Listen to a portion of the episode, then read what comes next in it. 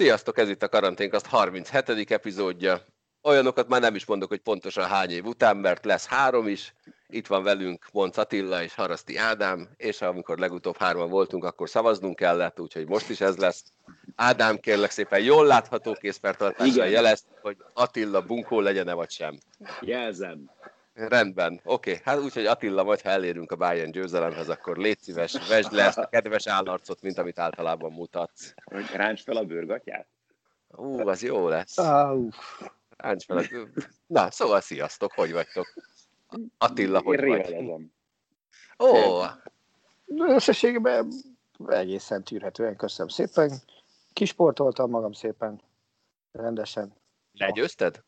Döntetlen lett a vége, de... Hát- Döntetlen lett. Aki nem tudja esetleg, akkor... Térd és könyöksérüléssel bajlódás van. Ájjáj, neked vagy? Mert akkor ez, ez, ez leléptetés volt, vagy technikai? Nem, 3-3-as X.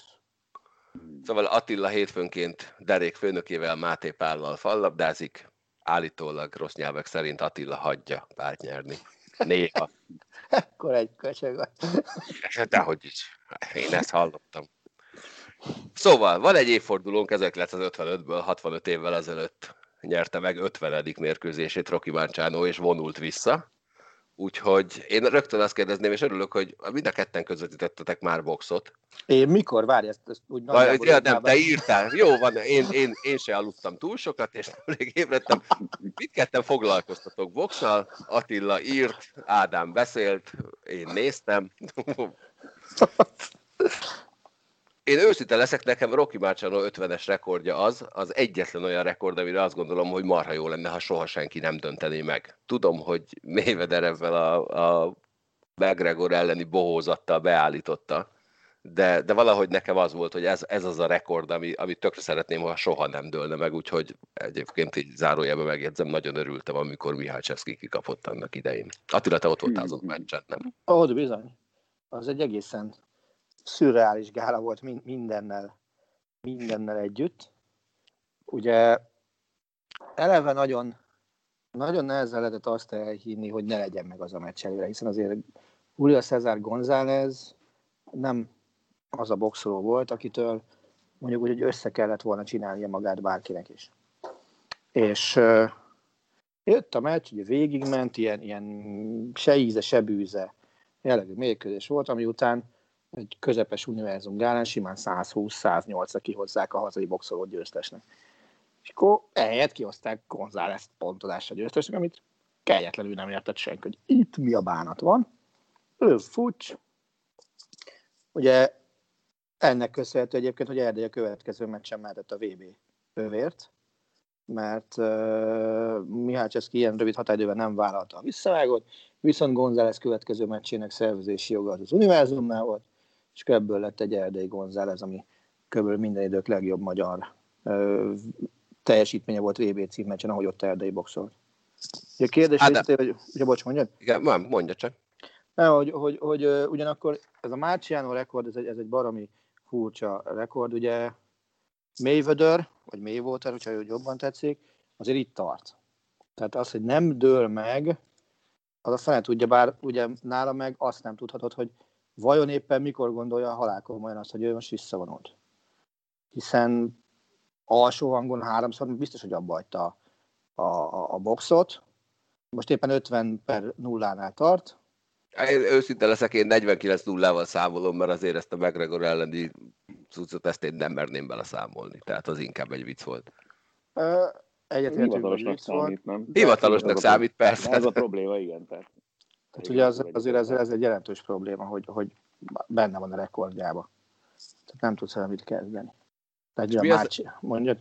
mi az a rekord számotokra, ami, ami esetleg ebbe a kategóriába esik, hogy szeretnétek, hogy soha ne dőljön meg? Van-e egyáltalán ilyen? Hát én sokáig Ayrton a polpozíciós rekordjával voltam így, ami aztán ugye szintén eltűnt. Meg, az most már csak harmadik leghosszabb, Ádi, vagy, vagy már negyedik? Azt hiszem, igen. Azt hiszem, hogy már Hamilton is előtte van. Uh-huh. De, de sokáig, meg ugye Juan Manuel Fangio volt az, aki az öt világban neki címével úgy tűnt, hogy soha az életben senki nem fogja ezt megdönteni, meg megjavítani, aztán ugye ez most már Schumachernek is sikerült, Hamiltonnak is sikerült. Ugye Hamilton most éppen Schumacher térheti utol bajnoki címek szempontjából ebben a szezonban. Tehát marad még a négy Indi 500 győzelem, ami nagyon régóta álló, és továbbra sem senki által megdönteni, hogy képtelen rekordnak, ha a négy versenyző van, akinek sikerült négyet nyernie az Indin, és ez még egyelőre továbbra is. Hát most már jó régen volt olyan is, aki csak közel tudott volna kerülni hozzájuk. Attila, akartál mondani valamit még Rocky marciano Ugye egyrészt ugye, ugye 49 0 tehát pillanatnyilag Mayweather, jobb nála egyel, az biztos. Másrészt, ami nekem ilyen megdönthetetlennek remélt rekord volt, az ugye pár nappal ezelőttig volt igaz, én azt hittem, hogy, hogy Bubka uh, Rudúra világcsúcsáig soha senki nem fog eljutni, aztán jött Armand Duplantis, svéd srác, és kiugrott a világból. Ez nagyon vad. Hm? Az nagyon vad volt. Arra mindig emlékszem, amikor még láttam Szer- Szergei Bubkát versenyezni, hogy a verseny elején ugrott egyet, aztán soha többet nem csinált semmit, és amikor így mondták neki, hogy legalább egy gálaugrást csináljon már a végén, mert ő a világbajnok vagy olimpiai bajnok, és akkor a gálaugrása abból állt, hogy megfogta a rudat, integetett, majd lerakta és hazament. Kb. igen, meg ugye Bubkánál az, az volt meg, hogy amikor ő elkezdett ugrabugrálni, addigra mindenki befejezte. Utána ugrott egyet, megnyerte vele a versenyt, ugrott még egyet, aztán az a világcsúcsot javított. És ugye azt feleztette még tökére, hogy hogy a bánatba lehet egy centinként javítani a világrekordot, rekordot, hogy minél több pénzt lehessen fölvenni összességében a világcsúcs javításokért. És neked Attila van valami olyan rekord, amit szeretnél? Vagy ez volt az? Mondtam, hogy ez, ez volt az, uh-huh. ami, ami, amit mindenképpen szeretnék. Ami sokszor gondolkoztam, de aztán mindig úgy voltam vele, hogy azért azt egy csapattól el tudnám képzelni, hogy megdöntse. Az az, és ez a nemzetközi focinak jót tenne, ha, ha nem lenne ilyen, hogy, hogy ne nyerjen senki zsinórban öt backbl-t a, hm. a fociba. Mert azt gondolom, hogy sokkal inkább szükség van arra, hogy, hogy legyen egy kiegyenlített mezőny, de hát azért egy csapattól el tudnám fogadni, hogy megdönti ezt a csúcsot. Ugyanez igaz lenne nálad a német bajnokságra is? Én a német bajnokságban a Csabi például megmondható, hogy én már baromira szeretném, hogyha ha, ne, ha nem a Bayern nyerne egy-egy bajnokságot meg, mert, mert kellene változatosság ebbe a rendszerbe. Én nagyon örülök, még... hogy már megy a rögzítés. Ne, de tényleg, ezt most halálkomolyan mondtam. Egész egyszerűen a német futballnak is jót tenne. Nem, nem azt tesz jót a német focinak, hogy a Bayern megnyeri 10, 10 x pontokkal a, a bajnokságot, hanem az, hogy, hogy van egy kiegyenlített sorozat, amiben, amiből akár kisülhetnek olyan eredmények, hogy mit a B győznek. Mert most rendben, most egy, egy, egy Uber Bayern nyerte meg a, a bajnokok ligáját, de amikor 2001-ben a Bayern BL győztes lett, akkor azért előtte négy nappal vagy öt nappal úgy lett bajnok a Bayern, hogy a 94. percbe kellett berúgni egy identőli szabadrugást körzetet, tehát a tizatoson belül Patrick Andersonnak, hogy, hogy bajnok legyen a Bayern. Én meggyőződésem, hogy ha az a bajnokság nem olyan szoros, mint amilyen szoros volt, akkor, akkor nem nyer BL-t utána a Bayern München. Mert hogy végig tűzbe kellett tartani a csapatot szerencsére. És ez szerintem egy tök fontos dolog. Bayern Münchenről beszélgetünk majd még később. Az én hozott rekordom Knépül István 1984-ben futott egy mérföldes magyar csúcsa, ami azóta is áll. Pista 3.55 alatt futott egy mérföldet, én ha megdögölnék, sem tudnék egy kilométert ennyi idő alatt lefutni. Pista szerencsétlensége az, hogy ez pont abban az évben volt, amikor nem utazhatott a magyar küldöttség a Los Angeles-i nyári olimpiára. Négy évvel később viszont Szőulba utazott a magyar küldöttség, és egy újabb évforduló, pontosan ma 32 éve, hogy Darnyi Tamás Szőulban olimpia aranyat nyert. Nekem azért fontos a Szőuli olimpia, mert az volt az első, amit én láttam a tévébe. Nektek volt Darnyi bár... Tamás, Darnyi Tamás! De te csak archívba láttad, nem? Persze, persze. Na, persze, jó van. Minket Szőulba volt az, amik általános iskolások voltunk, felső tagozat szerintem ilyen 5.-6. osztály, és amikor az osztályfőnökünk először megtudta, hogy hát délben vannak az úszódöntők, és, és magyar úszik benne, konkrétan az Egerszeginek az egyik döntő, mondta, hogy miért nem szóltok, hogy az Egerszegi úszi délben, azonnal menjetek haza és nézzétek. Ha, azonnal mentünk haza. Legem szóról az első ilyen emlékkép. Nekem már Los Angeles-i olimpiáról vannak ilyen versenyképek, mert ugye egy, egy másfél összefoglalókat adott a tévé minden este. Moszkvából csak annyi, hogy a, a moszkvai olimpiai záró ünnepségekor engem úgy kellett elcipelni a tévé elől, mert úgy üvöltöttem, hogy sí, miért sír a Misa Mackó. Négy éves voltál Attila. Bizony. Hm. Ott üvöltöttem, hogy miért sír a Mackó a tévébe. és, és nem tudták megérteni, és akkor el kellett cipelni. És aztán később ez odáig fokozódott, hogy az esti mesénél nem lehetett megvárni, mikor elmegy a Maci a fogmosás után aludni, mert abból is, abból is bőgés lett volna. Hú, ezt jó, hogy mondjátok, akkor elő kellene keríteni, valahol van a családi erekjék között egy ilyen, nem tudom, átlátszó műanyagba csomagolt Misa Mackónk otthon. Ez nem tudom, hová lett. Remélem, Nekem valami bögrém volt. Azt meg, meg, ó, meg volt, tényleg, volt ilyen, ilyen voltak ilyen amin a, a főúli, mi a tigris volt, vagy mi volt ott a kabala? Ho- Hodorinak hívták. Ha jól emlékszem. De, az, de az, azzal viszont nem tudom, mi lett az szerintem ott az enyészetnek a tárgyává vált. És azt tudjátok, hogy ki érdekelt a nyitó ünnepségem? Hol? A Szöuli olimpián. Na. Nem. Csepregi Éva. Tényleg? Igen, volt, volt valamilyen koreai ö, összeköttetésük, és, a, és ő írta, vagy valami volt valami része a, a olimpia egyik hivatalos dalábt is Csepregi Éva yeah. énekel. Úgyhogy esetleg, hogyha Ádám akarsz Csepregi Éva koreai kiadású lemezt, akkor még az is.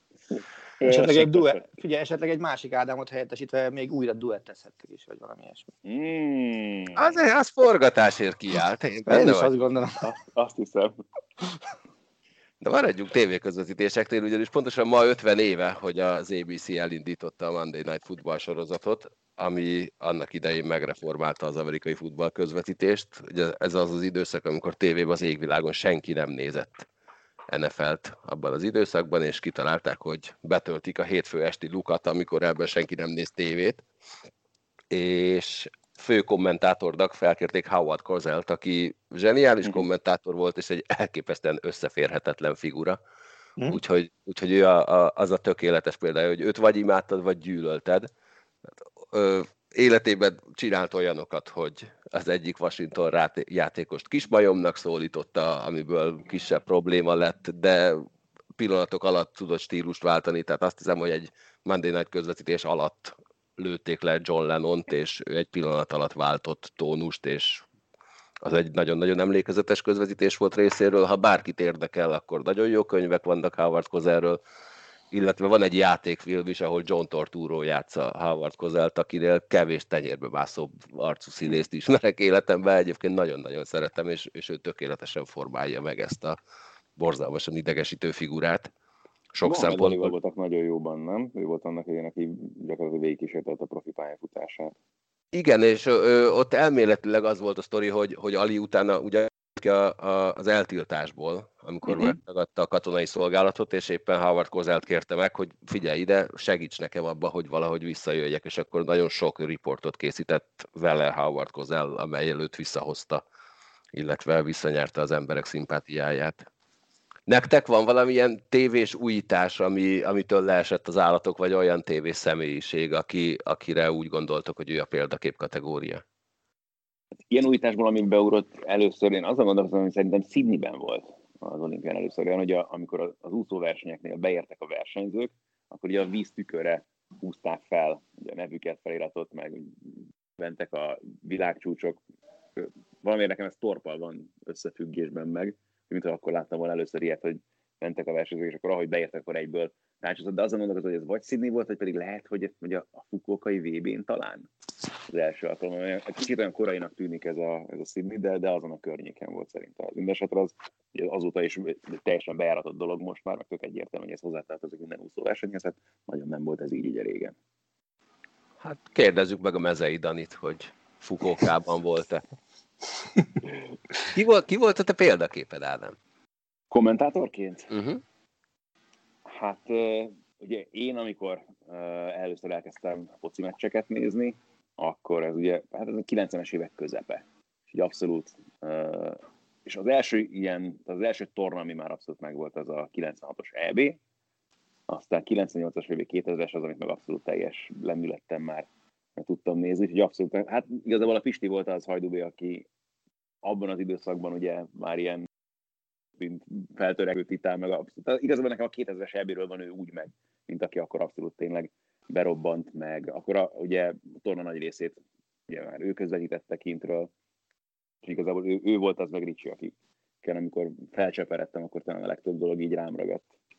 2000-es EB-t ott azt mi a Jenő fuvaroztuk rengeteget az öreget Uh-huh. Már ugye kim voltunk nemzeti sportolóságíróként, és ugye Knézi vonattal közlekedett, de, de többször úgy lett vége, vége a meccseknek, hogy túl sokat kellett volna várni a vonatot, mert felajánlott, hogy kocsival vagyunk, hát Brüsszelből, akik ő is, ő meg Brüsszeltől egy 20 kilométerre, elviszik magunkat, és ez borzasztóan hálás volt, és akkor megismertük egy tök más, egyébként szerethető arcát is neki, mert azt tudom, hogy például beléptünk először a sajtóközpontba, és akkor így Kormányi Zsolti kollégámmal voltam kint, ketten együtt, szerintem voltunk, hogy 50 évesek, és ugye volt a Jenő, és akkor oda mentünk hozzá, ilyen tök alázatosan minden, hogy hát, ha megengedi, bemutatkoznánk, leülnénk, és akkor így végre magyarok, és ott üvöltött teljes hangerővel a, a, a az, az nagyon, nagyon ilyen jól esett neki, és akkor kiderült, hogy mekkora gurman, ott elmesélt, hogy mit, hogy csinál. Ugyanakkor az is látszott rajta, hogy, hogy valami valami nagy alázattal ki. Tehát hogy elmutogatta, hogy melyik filztolat mire használja, mit, hogyan izél, és mondta, hogy ő a, a, a meccsek előtt egy órával már abba hagyja a készülést, de addig, addig készül. Ez az érdekes volt tök jó élmény Én... volt. És a, várja, és a másik élmény viszont, amikor egyszer mondta, hogy mi mondtuk neki, hogy mi megvárnánk az esti meccset, tehát hogyha jó neki, akkor egy három óra visszavisszük, mondja, hogy ez neki későn van, ő nem várja meg. És ez volt az az ominózus spanyol jugó meccs, ami ugye irgalmatlan hajrát hozott. És akkor, igen, igen. És a, ilyen pakolt már, amikor, amikor még X volt a, a meccs, tehát ilyen 91 milliómodik percben jártunk, és így az asztal alatt volt, és akkor a Kornék Zsolti kollégám így megbökte, és a Jenő rutinból azt tudta, mi zajlik a pályán, és akkor lövő helyzet, így beüvölt egy tévébe, majd fölnéz, és akkor, és akkor mondta, hogy Alfredo, aki egyébként Alfonso, igen. Örülök, hogy Ádám szóba hozta Faragó Ricsit, ugyanis egyszer menjetek fel Ádám oldalára. Valamikor pár hónappal ezelőtt kirakott egy videót, amikor még hány éves lehetnél akkor? 18-19? Várjál, ez 2000 lesz, mert ez akkor volt, uh, ugye ez egy Fradi Újpest meccs volt, amin kint voltunk. Uh, és akkor volt a szezon végén ez a május végi Fradi Debrecen balhé, amikor berontak a szurkolók a pályára. De lényeg, hogy előtte voltunk egy Újpest Fradi meccsen, és akkor úgy volt az még, akkor én még, még középiskolás voltam, akkor fejeztem be a plusz egy évet a középben, és akkor voltunk egy ilyen stúdiólátogatás, aztán abból lett ilyen helyszínlátogatás kint, akkor közvetítőkocsi és Ricsi fent a kommentátor állásban a Újpesti stadionban. Ádám április 17-én rakta ki ezt a videót Facebook oldalára, úgyhogy én egy játékot hirdetnék. Az lenne a kérdés, írjatok képaláírást, hogy 1.22-nél minek örül Ádám. Mert csak azt lehet látni, hogy valakivel interjút készítenek, ő meg iszonyú boldogan ugrál a háttérben. És kérdeztem tőle, azt mondta, hogy nem tudja. Találjuk Viszont ki, bocsánat, helyette. ahogy Attila említette nézőnőnek a tollait, én ugye 2004-ben kerültem be a telesporthoz, ugye nézőnő 2003-ban halt meg. Néhány hónap azután, amikor egyébként készült ez a bizonyos felvétel, ami ott kint van. Tehát én személyesen vele nem találkoztam, viszont neki ott a, a személyes dolgait azt őrizték egy szekrény elég sokáig, amiben neki a saját utcai voltak, és se, senki nem is nyúlt hozzá egyébként egészen addig, amíg ugye a szabadságteret ki nem őrítették. És így van nekem eltéve egy régi jegyzetlapja. Kint van most a szüleimől fenn van bekeretezett pár régi cuccal együtt egyébként, ami most meg nem mondom melyik mérkőzés hirtelenjében, aminek a gól összefoglalós jegyzete van benne, ott felrajzolva a csapatokkal, és amit mondtál, hogy tényleg kihúzva színessel, játékosok van, aki leragasztja ugye posztittel, mert lecserélték közben. Szóval hihetetlenül precíz volt ilyen szempontból, ez tényleg legendás vele kapcsolatban. Igen, azt én is nagyon sajnálom, hogy amikor eljöttem az MTV-től, akkor nem ragadtam el magammal egy ilyen jenőféle jegyzetet. De, hogy Marad, maradtak a korongok, amiket hozott nekem mindenféle hmm. BB-kről, meg stb.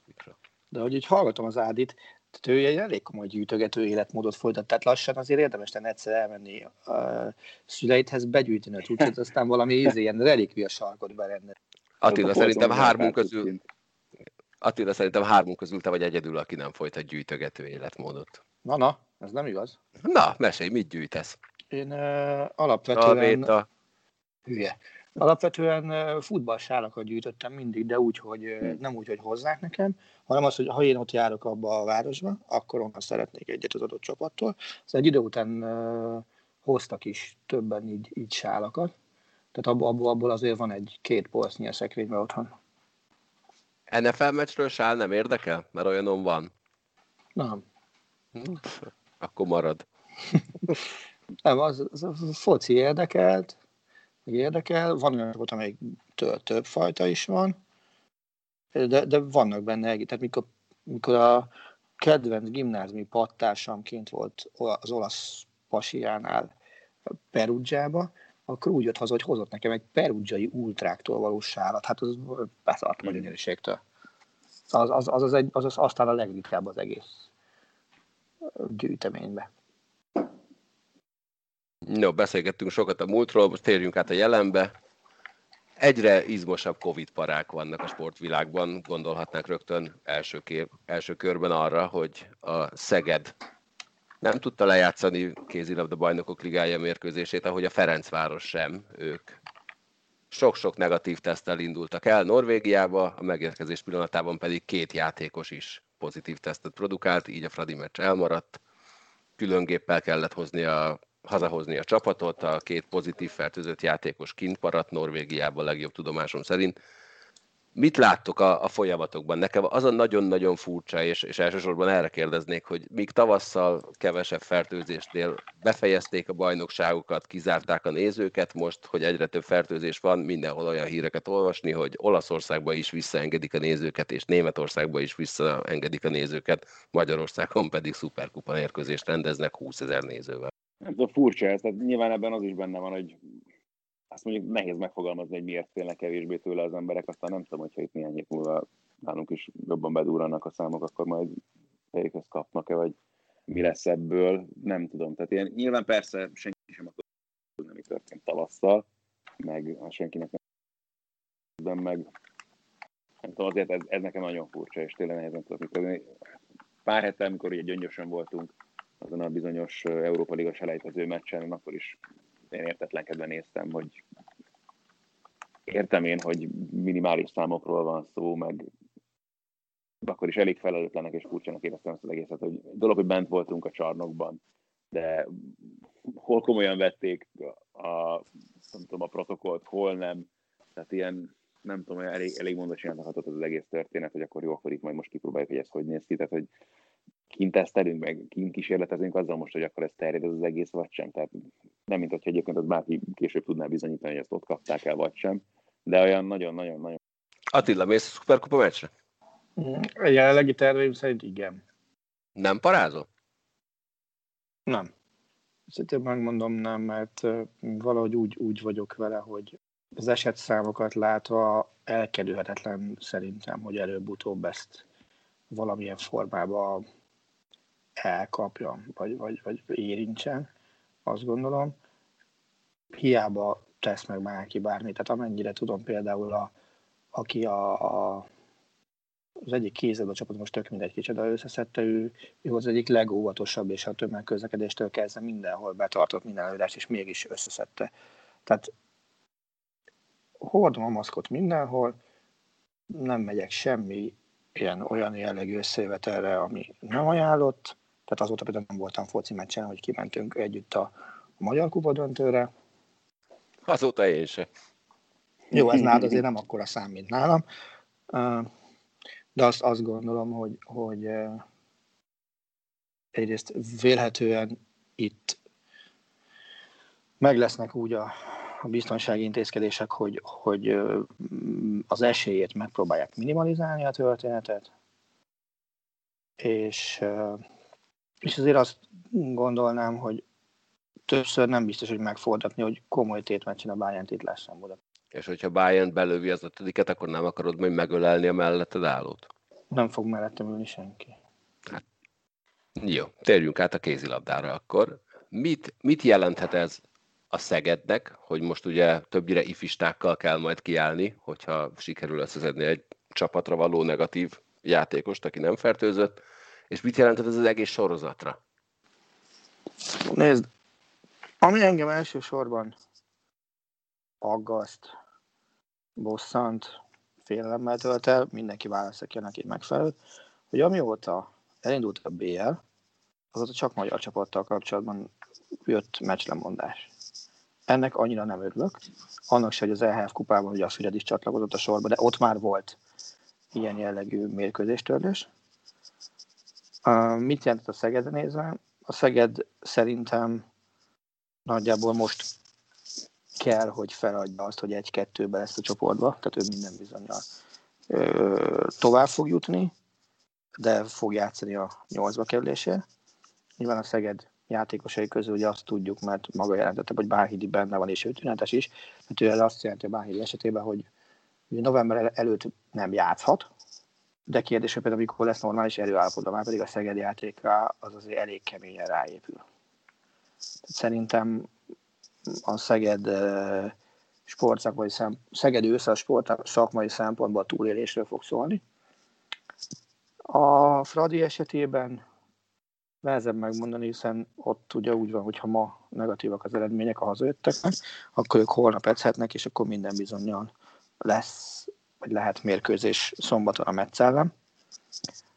De meg amennyire tudom, ott azért nyilván a kettő versus hat esetében a kieső embereket nézzük, azért az egy jobb arány a kettő. Meg, meg azért a Fradi ebben a csoportban alig az első két helyre hajt, hatott volna rá. A többieket meg azért ezzel a csapattal kell hozni, a többiek elnyomátcseket. Én a B-et magát azt nem látom egyelőre veszélyben, hogy, hogy lefújnák a, az egész sorozatot, hiszen mindenhol máshol fungál a dolog. Van, ahol nézőkkel, van, ahol nézők, nézők nélkül, de megy a történet. Ugye a Buducsnoszt már kijött ebből az egész szarból, nekik ugye a sorozat előtt volt, a Valcsiánál szintén a sorozat előtt volt, meg ki, ö, sok fertőzés. Férfi fronton szintén sokkal korábban volt a Paris Saint-Germain, a tünetes esetek bőven a rajt előtt voltak.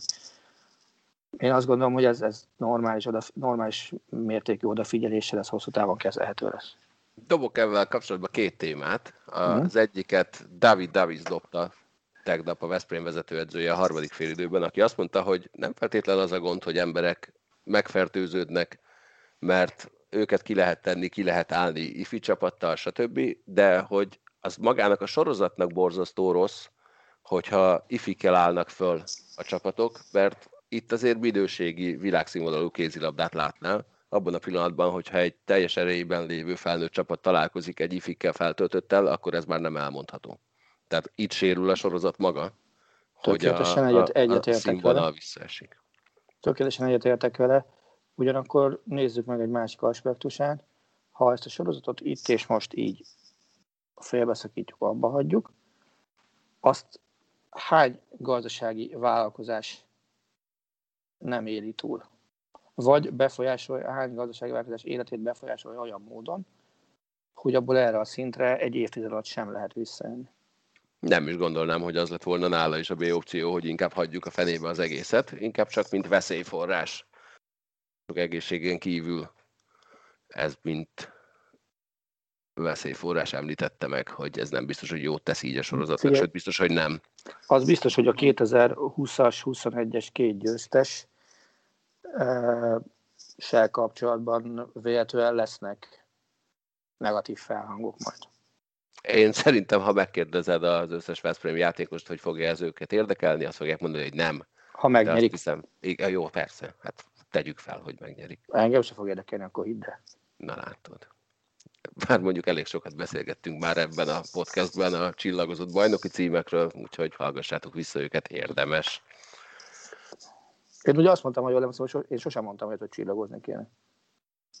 Igen, ezt én erőltettem mindig, hogy létezik ez a fogalom, hogy csillagozott bajnoki cím, és hogy ez vajon többet jel, kevesebbet ére, mint egy nem csillagozott. Még egy kérdésem lenne a Szegeddel kapcsolatban. Hallottam olyat, ez nem az én felvetésem, nem nevezem meg, mert ha azt mondod, hogy hülyeség, akkor szegényt rossz fényben tüntetném fel, hogy jó. Ezek szerint a kérdésből kitalálom, hogy ki volt? Erre nem, nem hiszem. hogy még talán jó is az, mert elkerülhetetlen, hogy a kézilabda világon is átfusson, sőt a sportvilágon is átfusson ez a betegség, úgyhogy a Szeged még az elején túl lett rajta, az biztos, hogy a csoportjából a legjobb hatban fog végezni, tehát tovább jut, és esetleg a playoffban vagy a következő körben találkozhat majd olyan csapatokkal, akik éppen akkor lesznek érintettek a Covid-dal kapcsolatban, mikor a Szegednél már mindenki egészséges. Olyan, mint amikor ezt az Ádi is szerintem ugyanezt mondaná rá, mint amikor a bajnokok ligájában arról ment a, a, polémia, hogy mikor jobb sok sérült elküzdködni a csoportkörben, amit úgyis le tudsz valahol, vagy az energiás szakaszban, amikor már nem hibázhatsz. És általában azt szokott kérni, hogy le, legyen a csoportkörben több sérültünk, de aztán amikor kell, akkor játszom mindenki egészségesen. Ja, mondjuk ez is furcsa dolog, mert ugye egyelőre még azért azt sem tudjuk pontosan, hogy meddig élveznek védettséget azok az emberek, akik megfertőződnek a vírussal, tehát egyáltalán nem biztos, hogy mondjuk tavasszal ez nem merülhet fel ismét problémaként majd akár a szegediek számára is. Hát persze bízom benne, hogy addigra már mindenki boldogan oltatja be magát mindenféle vakcinával, és ez semmiféle gondot nem fog jelenteni, de hát ez ugye eléggé utopisztikusnak adott még egyelőre. Igen, én már nagyon várom, hogy be lehessen oltani magam vakcinával, hát ha nő még egy fejem, vagy valami ilyesmi. Hát a fiakkal szerintem a Sputnikot azt nagyon gyorsan uh, vesd, vesd be. A Sputnik című filmet már bevetettem. Nem, az úgy elején hívják, nagyon úgy hívják, úgy, úgy, hívják a, úgy hívják az orosz izét, nem? Vakcinát. Ja, én nem gondolnám, hogy az orosz vakcina felé pozitívan állnék. Ha abban hát ha plusz egy fejet szeretnél, akkor... Ez ja, ah, én erre mondtam. Ha plusz egy fejet szeretnék, akkor mindenképpen az orosz vagy kínai vakcinát fogom használni, amúgy pedig abban a pillanatban, hogy lesz ezt a Filcem, vagy hogy hívják azt az amerikai céget, amely... Legyen úgy, abban a pillanatban, hogy van biztonságos vakcina, megyek sorba állni. Attila, veszek neked egyet karácsonyra. Én nem vagyok egyébként oltás ellenes, tehát én, én most, a, én most nagyon a influenzán azon nagyon-nagyon gondolkodom, hogy hogy azt megcsináltatom. Bár én. a tűtől írtózom, mint az állat, minden nemű tűtől, de, de muszáj. Hát akkor azért veszem meg neked karácsonyra, hogy így jogot formálhassak arra, hogy leforgassam azt, amikor beadják neked. Arc szuper közeli akkor, amikor közeledik a tű. Nem, azt én már nem, azt én már nem nézem, hülye vagy? no, Attila, eljött a te pillanatod. Mesélj nekem, mesélj nekem a Bayern München százonnyitó mérkőzéséről. Bevallom őszintén, irgalmatlan ideges voltam a VS-re. Amikor közölte olyan 5-6-0-nál, hogy, hogy, hogy nem, nehéz, nehéz jelzőket találni a Bayern München játékára. Az, azért adott, hogy találjon. Menjen följebb szépen a, a Attól listán. még az nem lesz könnyű. Épp azért kell megdicsérni, még ezek után is sikerült neki. Nem sikerült. Csak mondott valamit. Kevés. Na Attila, te mit mondtál volna? Mi történt? Először mondjuk meg, mert nem biztos, hogy mindenki ott hát tartja egy... az ujját a névet futballütő erén. Egy pillanatnyilag inkább másodosztályra emlékeztető sákét vert meg 8 0 Bayern a bajnoki rajton, úgyhogy mindenféle rajtrekordot megdöntött, és, és tökre úgy tűnt, mintha ha nem lett volna nekik semmennyi nyári szünet, hanem, hanem folytatták az egészet úgy, ahogy abba hagyták augusztusban. Szanaszét lett verve a sárke. A 900 képest ez komoly visszaesés, hogy csak 8, nem? Milyen kent? Hát 9-et rúgtak a múltkor Barcelonának. Na! 8 volt az is. Ja, az is jó van. Akkor, akkor szinten tartás volt. vé- nem, nem igaz, mert a védelem javult két volt. Ja, igen, igazad van. Vagy lehet, hogy jobb csapattal játszottak akkor. Hát, figyelj gyakorlunk ilyen csapatok ellen. Az egyik, egyik hajdan nyert UEFA kupát, a másik pár éve bajnokok ligáját. Volt már olyan, hogy egy csapat veretlenül nyert bajnoki címet Németországban? Soha. Nem, nem Látsz erre esélyt? Vagy az Na. azért egy túl hosszú folyamat, azért ez nem... Figyelj, ez, ez adott esetben ebben a szezonban a Bayernnek esetben kell játszani 13 meccset a BL-be, 6, 6 a német kupába, az 19, 34 a bajnokságban az 53, uh, Superkupa 54, Klub VB 2 56, Superkupa 57, mármint német Superkupa 57 meccs, 6 trófeáért, nem, nincs, nincs reális esély arra, hogy ebből veretlen szezon legyen, mert szerintem a Bayernnek az a fontos. Az fontosabb, hogy begyűjtse mind a hat trófeát, mint az, hogy a 34 meccset lehozza veretlenül. Beszéljünk a heti kedvenc témámról. Lett kedvenc futballcsapatom, úgy hívják őket, hogy Ribdorf. Ribdorf, bocs, ez a Ribdorf 2. Hát nem baj, az elsőnek is szurkolok, szeretem a kettő hozzáállását. Ugye történt az, hogy ők azt mondták, hogy nem igazán szeretnének ebben a vírusos helyzetben játszani, a szövetség mondta nekik, hogyha nem álltok ki pénzbüntetés, úgyhogy a Ribdorf 2 csapata a minimálisan nevezhető hét darab játékossal kiment a pályára, a pályán tartották a másfél-két méter távolságot, úgyhogy kikaptak 37 0 Láttam egy rövid összefoglalót a mérkőzésről, és egyszer felkiáltottam, amikor a kapus elindult a labda felé valószínűleg ösztönből, és úgy néztem, hogy úristen, túl közel vagy, vigyázz, de azért kaptak így is egy gólt belőle. Mit szóltatok ehhez a hírhez? Én nagyon nevettem. Nem tudom, nehéz hová tenni, nehéz komolyan menni, meg nem tudom, hogy, ugye, hogy volt, hogy a másik csapatnál volt fertőzött, de már aztán addigra volt mindenkinek negatív tesztje, de hogy ők akkor mégsem akartak ezzel együtt is. Nem tudom, mi ott a pontos történet, nekem most az jutott eszembe, nem tudom, hogy ezt, de szerintem meséltem már itt a podcastben is ezt a történetet, amikor nem mondom meg, hogy melyik szerkesztő volt, az még annak idén a Telesportban, amikor a 7-1-es Manchester United Róma mérkőzésből kellett ilyen 10 perc alatt hiszem 35-40 másodperces összefoglalót készíteni. Azt hogy sikerült? Azt már, hogy hogy sikerült, hallod? Úgyhogy az adott szerkesztő valószínűleg azt mondta, hogy legyen meg. Így van, nem érdekel, legyen meg. De, a, de ott a szép ugye az volt, hogy a, a felmondtam már a hangot, és a vágó, aki jött volna segíteni felképezni, beletörölt az egészbe az elején, akkor, amikor tényleg nem tudom, 5 perc volt a adás főcíméig. Úgyhogy ott elég komoly sprint. Utána akkor a szerkesztőnket kirángatta a vágóból, felhivatott egy másik vágót.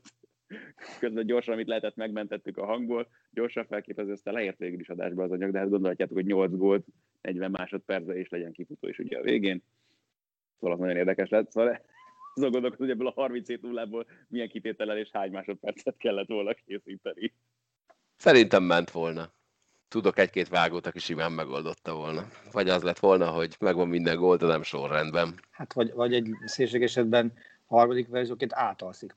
Mert nem tudom elképzelni már megint, hogy kire gondolsz.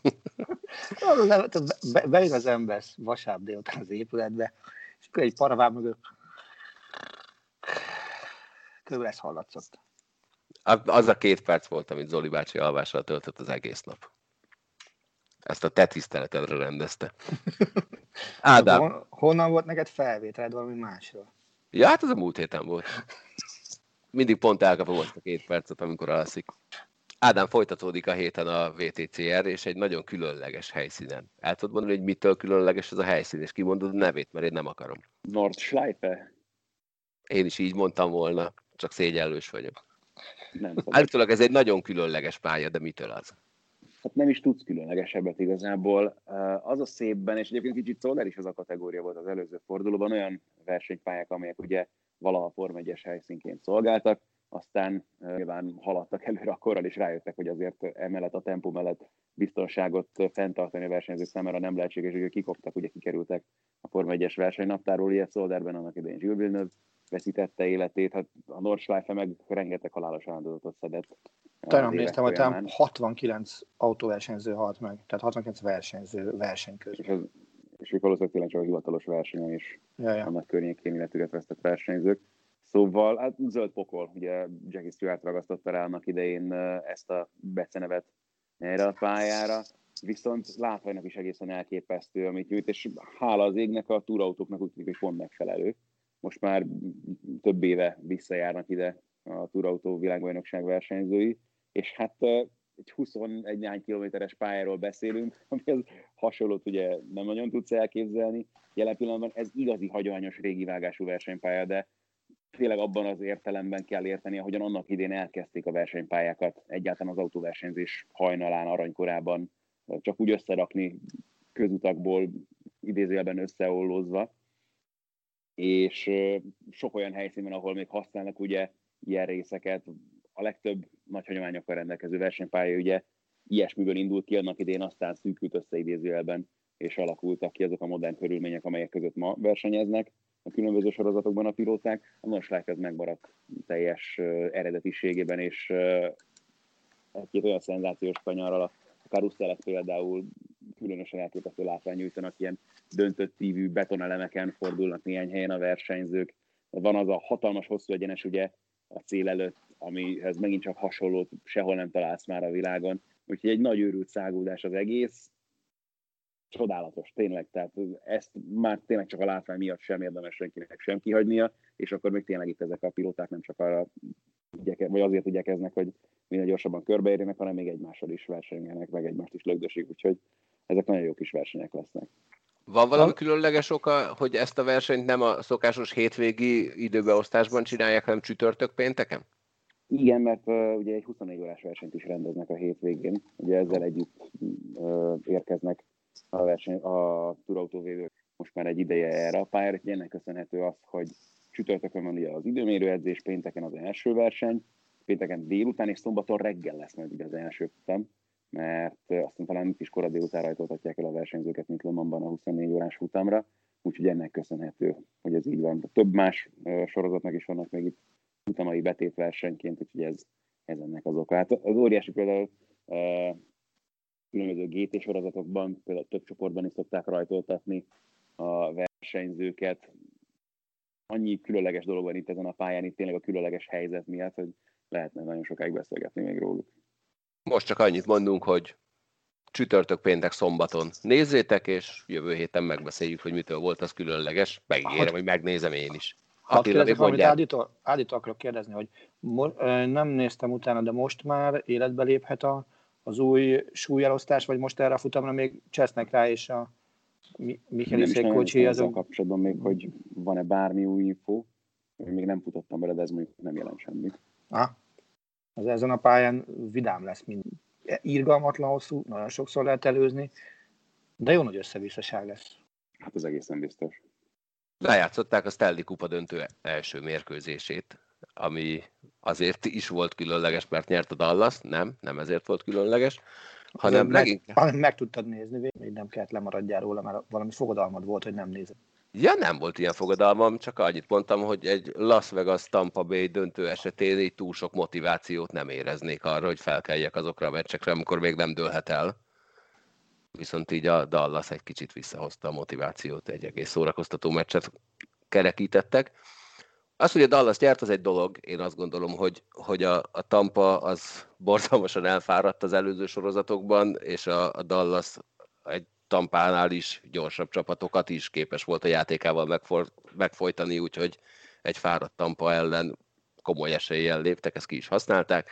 Ami nagyon-nagyon érdekes volt, és ami soha nem történt meg az NHL történetében, létezik egy babona, miszerint a játékosok csak akkor láthatják a Stanley kupát, amikor már átvehetik, mert minden más pillanat, amikor ránéznek akár, az bal szerencsét hozhat viszont az idei különleges lebonyolításnak köszönhetően a Stanley Kupa már az első meccs elején ben volt a csarnokban, láthatóan, hogy nagyon szép képeket lehessen csinálni, hogy a csillogó ezüst kupa mögött ott látod a pályát, társai, társai.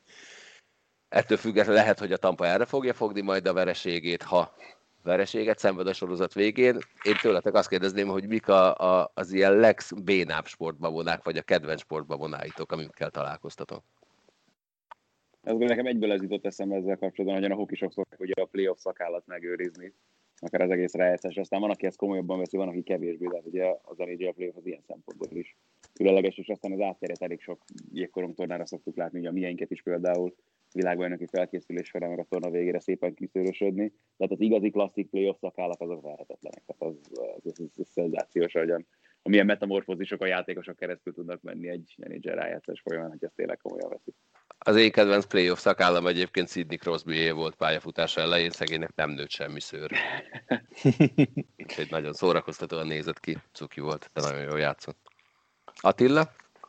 Hát figyelj, nekem de az, hogy a vívózsákokban benne hagyni mindig az izzadt cuccot, az, az egészen döbbenetes.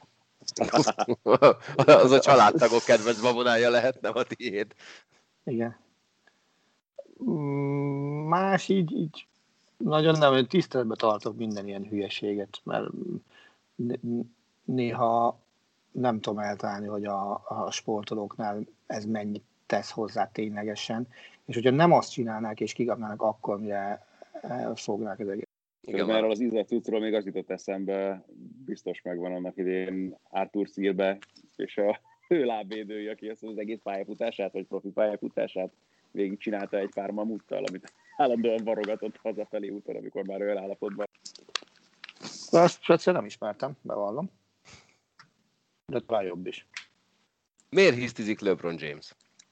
Mert nem lett MVP. De igazából, tehát szó szerint ugye azt mondja, hogy túl nagy különbséggel kapott ki az MVP választáson, őt nem az zavarja, hogy második lett. Jannis Antetokounmpo lett a, az NBA-ben az alapszakasz MVP-je, kizárólag a, a lezárás előtti időszakot vették figyelembe, és LeBron James kifakadt ezen, hogy azért nem volt ekkora különbség kettejük játéka között. LeBron James jelen pillanatban, LeBron James vezette Lakers, 2-0-ra vezett a Denver ellen a főcsoport döntőjében. Mennyire volt sima ez a meccs hajnal Báli? Eredmény alapján nem úgy tűnik. A mostani nem volt sima egyáltalán, sőt, hát a vége az nagyon kemény volt. Nem tudom, hogy hogy fordultam arra felé éppen akkor, amikor Davis behajította ezt az utolsó triplát a meccs legvégén, amivel uh, meg tudták verni a Denver, csak azt látta, hogy szegény Vaskai próbálta hogy letolni a fejéről a fülest abban a pillanatban, amikor én elkezdtem teli tüdőből üvölteni, hát zseni volt a vége a meccsnek. Uh, tegyik hozzá rögtön, hogy egyrészt nem érdemel egy győzelmet most ezen a mérkőzésen a Lakers, bár nem tudom, azért olyan nagyon őszintén azt sem tudtam volna mondani, hogy a Nuggets győzelmet érdemelt volna. Inkább tényleg azt tudjuk kijelenteni ezzel kapcsolatban, hogy megérdemelte volna a Lakers, hogy kikapjanak ezen a meccsen, de azért a Denver sem volt meggyőző egyáltalán. Kíváncsi vagyok, hogy tudnak itt még hasonló izgalmak kialakulni, mint amik voltak a Nuggetsnek az előző párharcaiban, de egyelőre én ennek hogy nem, nem nagyon tapasztalok erre utaló jeleket, de hát aztán volt három egy ugye a Utah meg a Clippers ellen is, meglátjuk, mi lesz belőle. Az első meccs az nagyon sima volt itt a két csapat között, tegnap itt ezt, ezt a Lakers nehezítette meg saját magának elsősorban, azt gondolom. Minden esetre, hát most ez az MVP szavazás, meg nem, nem tudom, hogy nem hiszem, hogy érdemes egyáltalán ezen ennyit rugózni. Ráadásul tényleg egy kurta szezonról beszélünk, ahol ugye tényleg csak az alapszakasz, tehát itt a, ide már a buboréknak a dolgai egyáltalán nem számítottak bele, ez is egy ilyen vicces dolog, hogy igazából a tök régen kiirdethették volna. Nem, csak basszus, ez, ez, is az alapszakasz része volt, ezek a meccsek, amiket itt játszottak, még ha csonka, alap, még ha csonka alapszakasz is volt, hiszen nem volt 32 csapat, hanem csak 20 körül, most pontosan nem tudom mennyi, de mindegy is. Én azt gondolom, hogy ha már lejátszották, akkor ezt is figyelembe vették volna. Hát, de most igazából ráadásul ugye... Jó, oké, hogy annál, annál ostobább döntést nem lehet hozni, mint amit a franc futball hozott az Aránda kapcsán. Tehát az, ja, minden, persze, persze, az minden, minden fasságot visz, ami, amit, amit, amit lehet vinni. Ott saját magukat komolyan lenne, tehát komolyan lehetetlenné. Ugyanakkor szerintem összességében, ha LeBron megnyeri a Lakers-re a bajnoki címet, szerintem olyan magastól tesz az egészre, hogy tehát a Jánisz 2-ből 2 izé, MVP, bajnoki cím meg 1 millióból nulla egyelőre, hogy nem tudom hány szezon volt eddig Jánisznek, de pont annyiból nem nyert semmit. Igazából, hogy a tavaly is torony magas esélyesként tartották őket azután idén is, ehhez képest meg elég csúnyán belefulladtak mind a kettőbe. A tavalyi még, még istenes volt az a főcsoport döntővel, de ez, ez nagyon kellemetlen. Az abszolút így van. Biztos jobban kéne hallgatniuk európai szkáltjaikra. Biztos is. LeBron James megnyeri idén az NBA? Mármint a hmm. LeBron James vezette Lakers. Van rá esély ennek a Lakersnek, abszolút. Tehát azért, hmm. azért ezért lesz meg a másik fel, hogy annyival mélyebb ennek a Lakersnek a kerete, például, mint a Denver. Aztán már, hogy mi lesz akár a Boston, akár a Miami ellen, az megint egy másik történet, de azért azt, azt megberem kockáztatni, hogy ez, ez a Lakers tud bőven jobb lenni, pláne hét meccsen, mint a másik három versenyben lévő csapat. Hát azért az első számú esélyesnek mindenképpen őket tartanak. Hát ebbe abszolút egyetértek. Én arra lennék kíváncsi, hogy majd beszéltünk Denveri feltámadásokról. Milyen ocot adnál arra, hogy ebbe a párharcba lesz egy-három, és aztán milyen ocot, hogy onnan visszajön a Denver? Egy-három még simán lehet, de onnan, onnan itt Lakers ellen ilyen feltámadást nem, nem, nem tartok elképzelni. A kettő, kettő eredője az lenne százszoros szólva? Valami olyasmi lenne, ez biztos. Sőt. Egyébként az abba belegondoltam, hogy milyen média megjelenések lennének abból, hogyha ez egy Lakers Miami döntő lenne?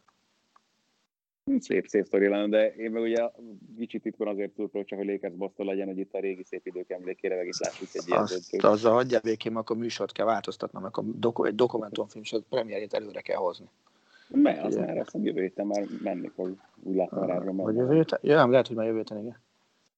De nagyon, tulajdonképpen mindegy, csak minél több meccs legyen, hogy ne kelljen hozzányúlni a kézgidekhez.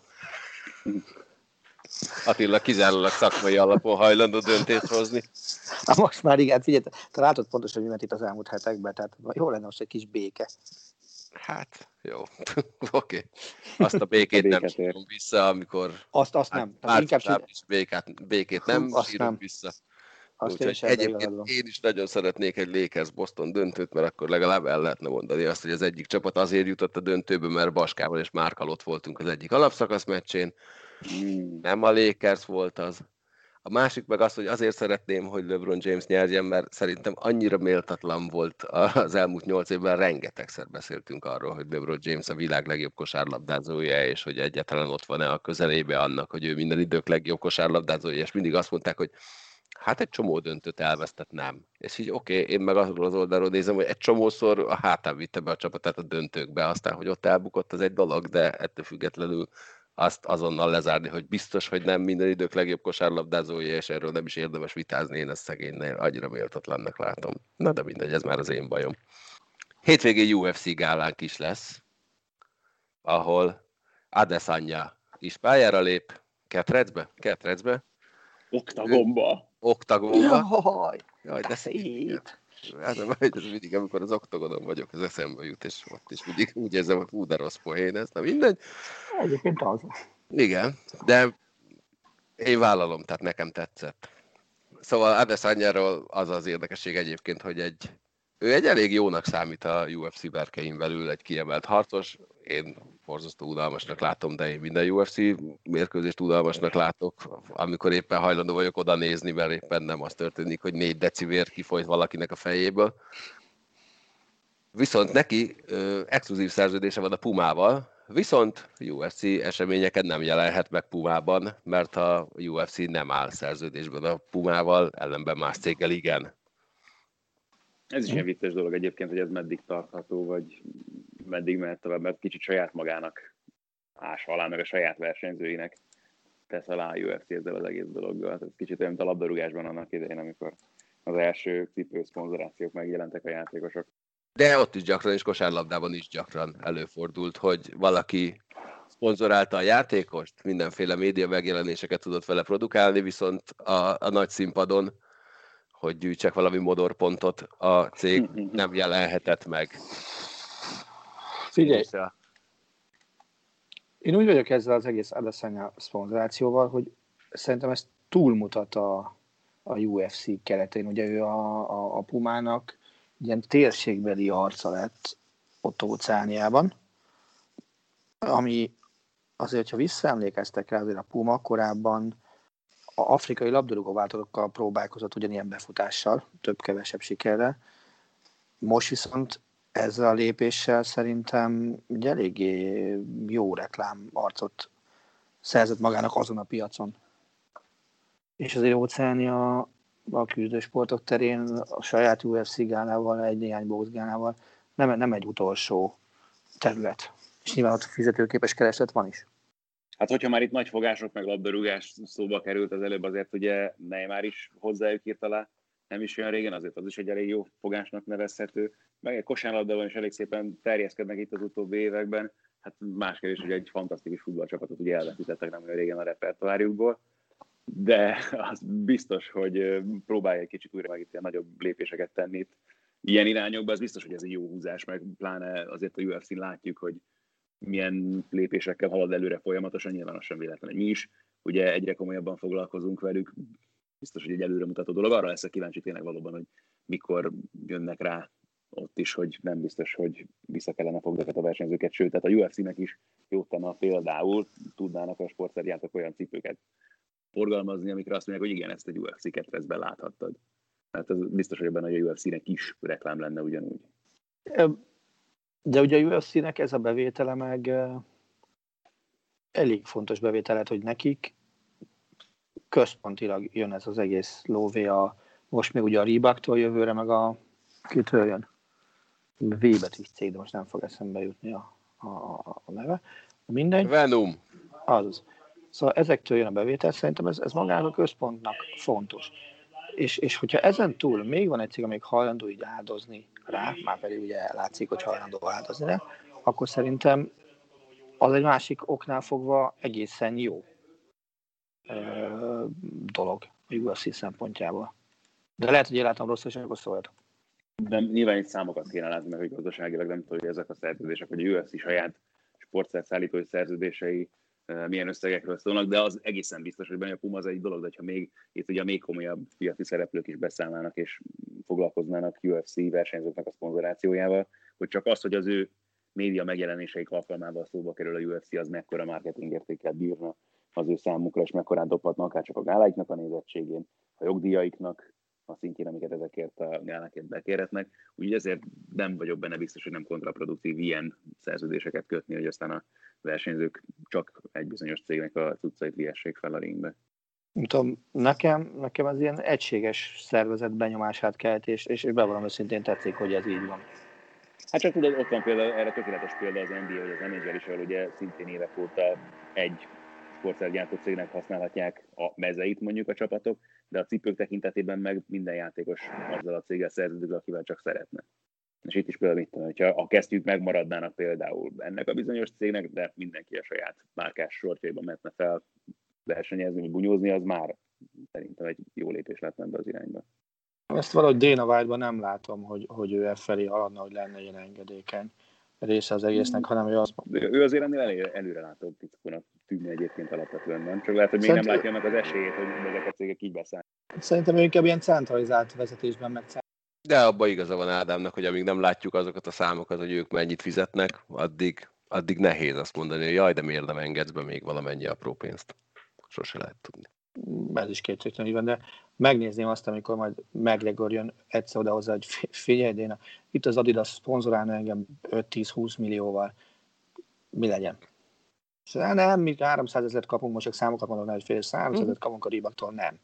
Akkor McGregor, mint aranytojás tojótyúk, olyan rá vágja az ajtót Dana White-ra, vagy nem?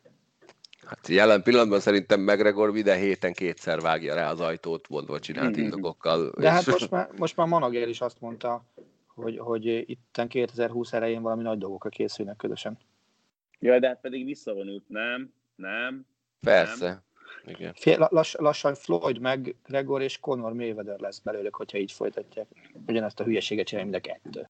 Hát ez nem olyan, mint Szergei Bubkának az eltolt világcsúcsai. Ott volt sport teljesítmény, itt van legfeljebb menedzser teljesítmény. Mennyi.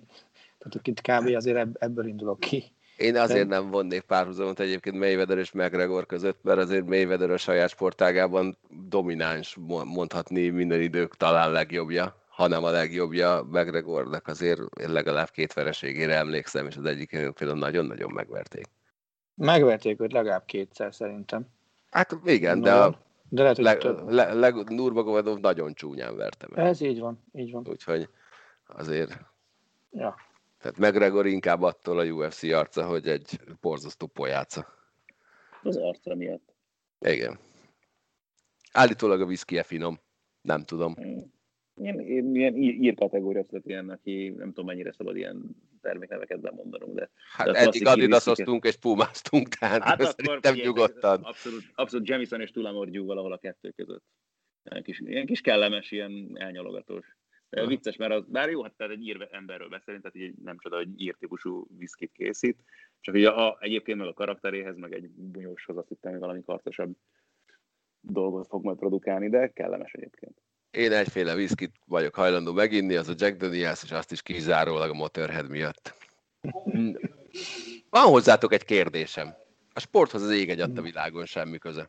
Láttatok-e valaha olyan filmet, ami tetszett, de úgy éreztétek, hogy valami nagyon nem stimmel vele, úgyhogy iszonyú késztetést olvastatok arra, hogy elolvassátok a könyvet.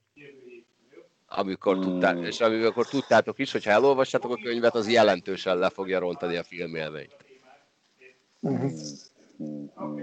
Biztos volt ilyen, már, hogy utóbb olvastam. Tehát magyarul, magyarul előbb láttam a volna. filmet, mint a könyvet? Igen. Olvastam volna? Megnézted a filmet? Na, akkor elmesélem én a, a, a teljes történetet, és akkor ez rögtön át is megy könyvajánlóba, félig meddig filmajánlóba is. A Netflixen fut a Devil All the Time című film amit megnéztem, és, és nagyon tetszett benne egy csomó dolog, de valahol azt éreztem, hogy oké, okay, oké, okay, oké, okay, de valami ebből nagyon-nagyon-nagyon hiányzik és akkor megnéztem, hogy ez egy Donald Ray Pollock könyvből készült adaptáció, úgyhogy elővettem a könyvet, és még nem olvastam végül, a felénél tartok, de, de pontokkal értékelte lejjebb a filmet.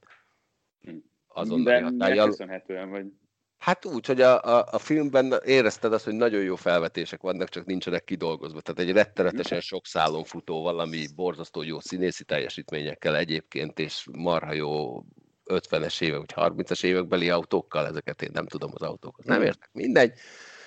És nagyon erős a sztori, de valahogy a filmből hiányzott valami, ami nyilván abból is áll, hogy borzasztó sok szállat mozgat, és nagyon kíváncsi lettem a könyvbe, és könyvre, és akkor éreztem azt, hogy ennek az lesz a vége egyébként, hogyha elolvasom a könyvet, és tényleg az történik benne, amire számítok, akkor utána a négy csillagos filmet lehúzom azonnal kettőre. És nagyjából Na, jó, de ez, ez, ez, ez, nagyon érdekes egyébként, és tehát nyilván egy baromi nehéz dolog alapvetően könyvet filmre adaptálni, és önmagában is azért tök érdekes, amit mondasz, hogy egy filmnek el kell, hogy vegye az értékét az, hogy milyen a könyv, amiből készült. Tehát, hogyha te látod csupán a filmet, és azt mondod, hogy tetszett, akkor ezek után fontos, hogy milyen volt a könyv? Ö, abban a pillanatban igen, hogyha megjelennek a kérdőjelek, hogy valami nem stimmel. Tehát, hogy, hogy iszonyú sok karaktert látsz benne, akik nagyon erős dolgokat csinálnak, de, de nem érted a motivációját ennek az erős dolognak. Uh-huh. Tehát ez a, a, a filmről úgy álltam fel, hogy nagyon, nagyon kemény dolgokat láttam benne, de tényleg, tehát ez az, amikor térdig gázolsz a, a mocsokban, kb. az egész film erről szól. Uh-huh egy, egy, és, és érzed, hogy, hogy, hogy iszonyú mély karakterek vannak benne, de a filmben nem volt idő kidolgozni a mélységet, és a csomó minden hiányzik belőle, ezért motivációt érzek arra, hogy elolvassam azt a könyvet, ami alapjául szolgál egy filmnek, ami alapvetően tetszett, és abban a pillanatban tudom, hogy elolvasom a könyvet, akkor pokoli rossz véleményem lesz utólag a filmről, miközben nagyon szerettem nézni. Pont ezt akarom, hogy egyszer tök jó volt a filmet nézni, utána meg tök jó volt a könyvet is olvasni, nem? É, igen. Tehát hát igazából két pozitívan. Nekem egy, egy ilyen élményem volt, mint ami neked volt ennek a filmnek a kapcsán, amire emlékszem. Mert nyilván fordítva bármennyit uh, tudnánk mondani, ami, ami hogy könyv után nagy várakozásra tekintette a film, és úgy pofára estél, mint a, mint a zsíros kenyér, vagy úgy de Dani? Valami ilyesmi. Azaz, azaz. Nekem a, én először láttam a száz éves ember, aki kimászott, ablak, kimászott az ablakon, először láttam a filmet, és utána olvastam a könyvet. És, és ott az elég jelentős eltérések voltak az igazság. És az eltérésekkel nekem sosincs bajom, mert, mert nem gondolom azt, hogy egy filmfeldolgozásnak könyvhű adaptációnak kell lenni. Sőt, nagyon nehéz. Sőt, igen. Hát igen, én most egy óriási pozitív várakozással várom azt, hogy kijöjjön a Dűne film, amit én előre eldöntöttem, hogy bármi is történjen, szeretni fogom. Úgyhogy, hát már meglátjuk. Az, az egy mit, vállalkozás. Várjál, mit dobsz utána először a sarokba? A régi Dűne filmet, vagy a könyvet? A régi Disney filmet én utálom, tehát azt nem lesz nehéz a sarokba dobni. Én nagyon, szeretem David Lynch, én nagyon szeretem David Lynch-et, de az a film az egy rakásszar. Hát azt hittem, hogy azt is szereted, mert én még arra emlékszem, én arra emlékszem még, amikor a, a régi sportévés honlapon, még a ős régin voltak, aki mindenféle önéletrajzok voltak, és valami kapcsolatban ott is a dűne ki volt írva. Na jó, de ez a könyv. Jó. Tehát ennek a filmnek semmi köze. Én azt gondolom, azt hittem, hogy, hogy a film alapján ilyen, azt nem tételeztem. Nem, nem. Hogy, hogy tudok olvasni. Igen. Nem, nem, nem, nem. Azt nem, azt nem a Zoli bácsi írta? Vagy ezt te írtad magadról? Mit? Hogy az, nem, az azt én írtam magamról. Te írtad? Nem tudom, Zoli bácsi, az Zoli bácsi, ha rólam írt volna bármit, olyan szavak lettek volna benne, amiket nem értek. Tehát... De az, hogy meg kell értenem, hogy az egész világ nem egy dűne univerzum, vagy valami. Igen, hát kb. valami olyasmi. Nagyon kedves, hogy ilyeneket megtanulsz. Nem, a dűne az alapvetően a könyv, és, és, és most vagyok annál a pontnál, hogy, hogy ha ez könyvhű adaptáció akar lenni, akkor baj lesz, mert azt nagyon nehéz lesz megcsinálni, viszont Döni Villeneuve-ben látom azt, hogy ő úgy nyúl hozzá az alapanyagokhoz, hogy, hogy abszolút át tudja hozni a, a feelinget, meg a, a kulcs dolgokat. Ah. Tehát amikor megnéztem a Blade Runner 2049-et, akkor tökéletesen ugyanaz, ugyanazzal az érzéssel álltam fel, mint az eredeti Blade Runnernél, és akkor voltam úgy, hogy oké, okay, akkor ez a csávó az, aki tényleg tud valamit ebből a dűnéből csinálni. Ha ez könyvfű adaptáció lesz, akkor jól fogok szórakozni, és elfelejtem másnapra. Ha valami, ha valami atmoszférát hozzá tud tenni, akkor annak. Hát kb. ennyi. Láttatok valami jót? Ha már így eltértünk a sporttól abszolút. Nem voltam most olyan környezetben kezdve, hogy filmet néztem volna az elmúlt egy hétben. Nekem sikerült hát... végre, nekünk végre sikerült befejeznünk a sorozatunkat, de ott még voltak azért kalandok itt a különböző ö, módozatokkal, hogyan próbáltuk nézni, mert aztán hát az nagyon nagy volt. Az utolsó előtti résznél tartottunk, aminek aztán eleve négyszer vagy ötször kellett neki futnunk négy vagy öt különböző helyről, hogy egyáltalán el tudjuk kezdeni. Aztán egyszer a felénél így is félbeszakadt, és megint előről kellett volna kezdenünk a streamelését, hogy akkor csak betettük a DVD-t végül is, és akkor az utolsó, nem tudom, 15 percet megnéztük angolul angol felirattal, és aztán az utolsó részt már sikerült végig streamelni. Na, vicces volt, meg, meg nem tudom, nagyon régen nem volt olyan sorozat, amit én így ennyire komolyan követtem, tehát tényleg szerintem a House volt az utolsó, amit ennyire próbáltam minden egyes epizódot végignézni, és ennyire tudtam volna élvezni. Szerintem most egy darabig megint nem lesz ilyen, úgyhogy, de ha lesz majd, akkor mindenképpen megosztom veletek. Én nagyon várom egyébként ezt az ilyen történeteidet, mert hetek óta hallgathatom azt a mondatot, amiket évek óta nem hallottam, betettük a DVD-t. Ami, tudod, ami, ami úgy folytatódik, hogy betettük a DVD-t, mint az állatok. az, az, Ne, én az vagyok roppantú CD mit van, és a, a, a Playstation-en nem tudok CD-t lejátszani. Tehát a cég, akinek a nevéhez fűződik gyakorlatilag ez a formátum, mint olyan, az, az, az köpött már erre, nem tudom. Úgyhogy nem tudom, mi lesz az új playstation de lehet, hogy teljesen felesleges is lehet venni abból majd, ami meghajtós lesz. Ilyen az online. De mi az a CD-t nem játsza le? Tehát az csak Blu-ray-t és DVD-t játszik le? Így az van, szép. így van. Klassz, jó van. Hát így, tessék venni lemezeket. Újra van lemez. Úgy, úgy. Na, köszönöm szépen, hogy itt voltatok. Mindenki másnak nagyon szépen köszönöm, hogy végighallgatott minket. Jövő héten találkozunk friss VTCR-es élményekkel, és reméljük negatív mintákkal. Úgy, úgy. Sziasztok! Sziasztok! Sziasztok! A műsor a Béton partnere.